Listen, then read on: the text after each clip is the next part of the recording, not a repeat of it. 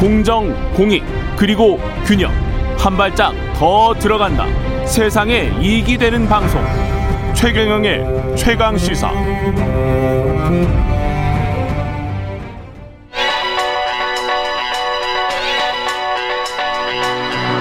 최강 시사.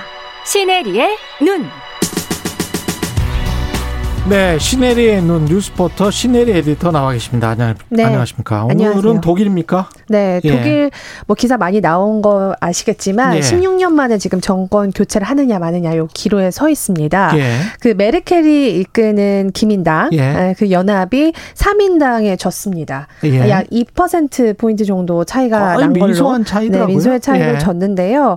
아, 이제 이 의미가 뭐냐면 그동안 사실 메르켈은 음. 이 지지율이 80%에 달했습니다. 예. 어, 그런데도 메르켈이 이끄는 정당의 지지율이 무려 이제 24% 정도밖에 안 된다는 거죠. 음, 그러니까 이제 메르켈 총리는 80% 지지율인데. 네, 그 중간에 사실 해프닝이 하나 있었습니다. 예. 그 포스트 메르켈로 알려진 라셰트 대표가 예. 8월에 그 왜 독일의 대홍수가 일어났잖아요. 음. 그때 대통령이 연설하는 자리에서 뒤에서 이렇게 측근들과 웃고 떠드는 모습이 이렇게 카메라 비춰지면서 그때 한 37% 정도의 지지율이 뭐 20%를 추, 추락을 하면서 아. 아, 결국엔 3인당이 이번에 이렇게 득표를 하게 됐습니다.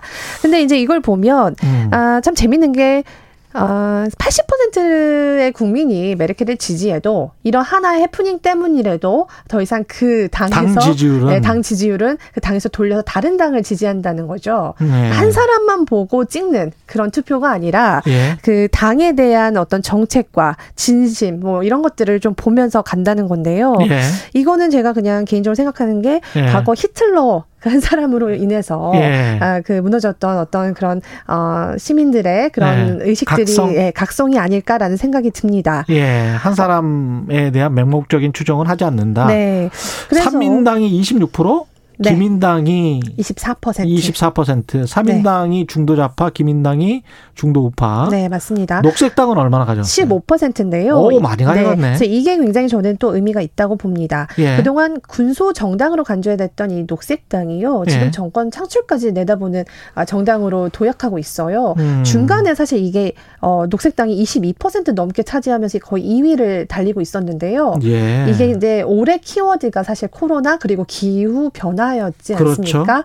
근데 녹색당이 사실 기후 변화에 가장 앞선 정책들을 음. 내놓고 있었고 어, 중간에 이런 어, 비난은 있었습니다. 이 환경 운동가는 경제 무지하다. 아. 시민들의 삶에 무지하다. 이런 우리가 일반적으로 그런 있었습니다. 편견을 가지고 있죠. 네, 예. 그래서 이 녹색당이 어- 깨뜨렸다. 네, 깨뜨렸습니다. 그래서 어떻게 했냐면 이 기업으로부터 거둔 탄소 배출세로 그 재원을 마련해서 시민들에게 에너지 지원금으로 형태로 이렇게 돌려주는 겁니다. 예. 난방기나 뭐 차량 유지비 이런 걸로 서민들의 부담을 덜어주는 그런 공약을 내걸어서 굉장히 많은 아, 지지를 받았고요. 예. 그러면서 이번에 3위로 도약을 하게 됐어요. 그래서 그- 사실 이 지금 연정 정부를 구성해야 되잖아요. 그렇죠. 예, 그 이제 의원 내각제인데 영국과 이제 일본과 비슷한 음. 그런 패턴으로 가는데 지금 그래서 녹색당과 자민당이 캐스트 보드를 쥔 상태입니다. 자민당이라는 거는 자유민주당. 네, 자유민주당입니다. 그러니까 삼인당이 26%, 기민당이 24%, 녹색당이 15%, 네, 자민당, 자유민주당이 12%. 12%. 네. 이게 자, 자유민주당이 그 리버럴이죠. 네, 맞습니다. 예. 그리고 이제 구구 정당들이 있을 거고 구구정당은 국자파가 또 떨어졌습니다. 있을 거고요. 네. 예. 그래서 기타는 뭐 8%. 그래서 이걸 딱 보면 예. 군소 정당 굉장히 고르게 분포돼 있는 걸 볼 수 있어요. 그러니까 녹색당과 리버럴인 자유민주당까지 중도의 개념으로 보면 삼인당도 중도 좌파고 기민당도 중도 우파기 때문에 네.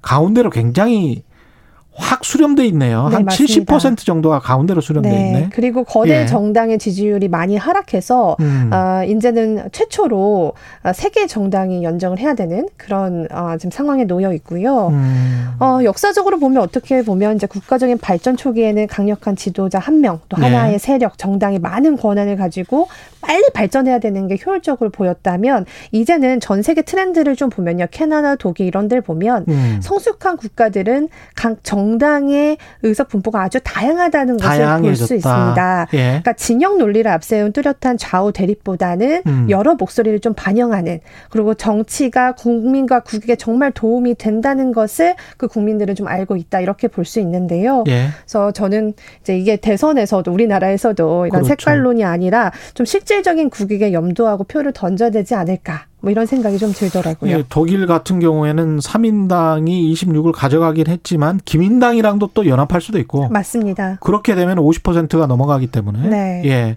또는 녹색당 자유민주당과 연합할 수가 있고 네. 극우나 국자는 다 배제가 됐다. 특히 전 세계적으로 안정적으로 이렇게 되면 내각제라도 안정적으로 갈 수 있겠네요. 맞습니다. 또 예. 전 세계적인 트렌드를 보면 극우 세력들이 코로나에 굉장히 많은 시위를 하고 자기 네. 존재감 드러냈음에도 불구하고 음. 이 지지율은 점점 떨어지는 것을 좀 관찰할 수 있었습니다. 이민이나 뭐 이런 것들을 극단적으로 이제 반대를 하는 쪽이니까 네. 그거는 그런데도 네. 별다른 호응은 얻지 못했다. 그리고 또 예. 독일에 이번에 첫 한국인 연방 의원이 또 나와서 굉장히 아하. 한인들에게는 큰 축제인 것 같습니다. 네. 알겠습니다. 이런 다양성을 좀 존중하는 그런 사회가 굉장히 예. 보기 좋다 이렇게 좀 보여집니다. 보기 좋은 게 아니고 그게 이제 민주주의가 가장 가야 할 그 지향점이죠. 네, 우리가 예. 맞습니다. 시네리의 눈 시네리 기자였습니다. 고맙습니다. 네, 감사합니다. KBS 일라디오 최경련의 최강시사 2부는 여기까지입니다.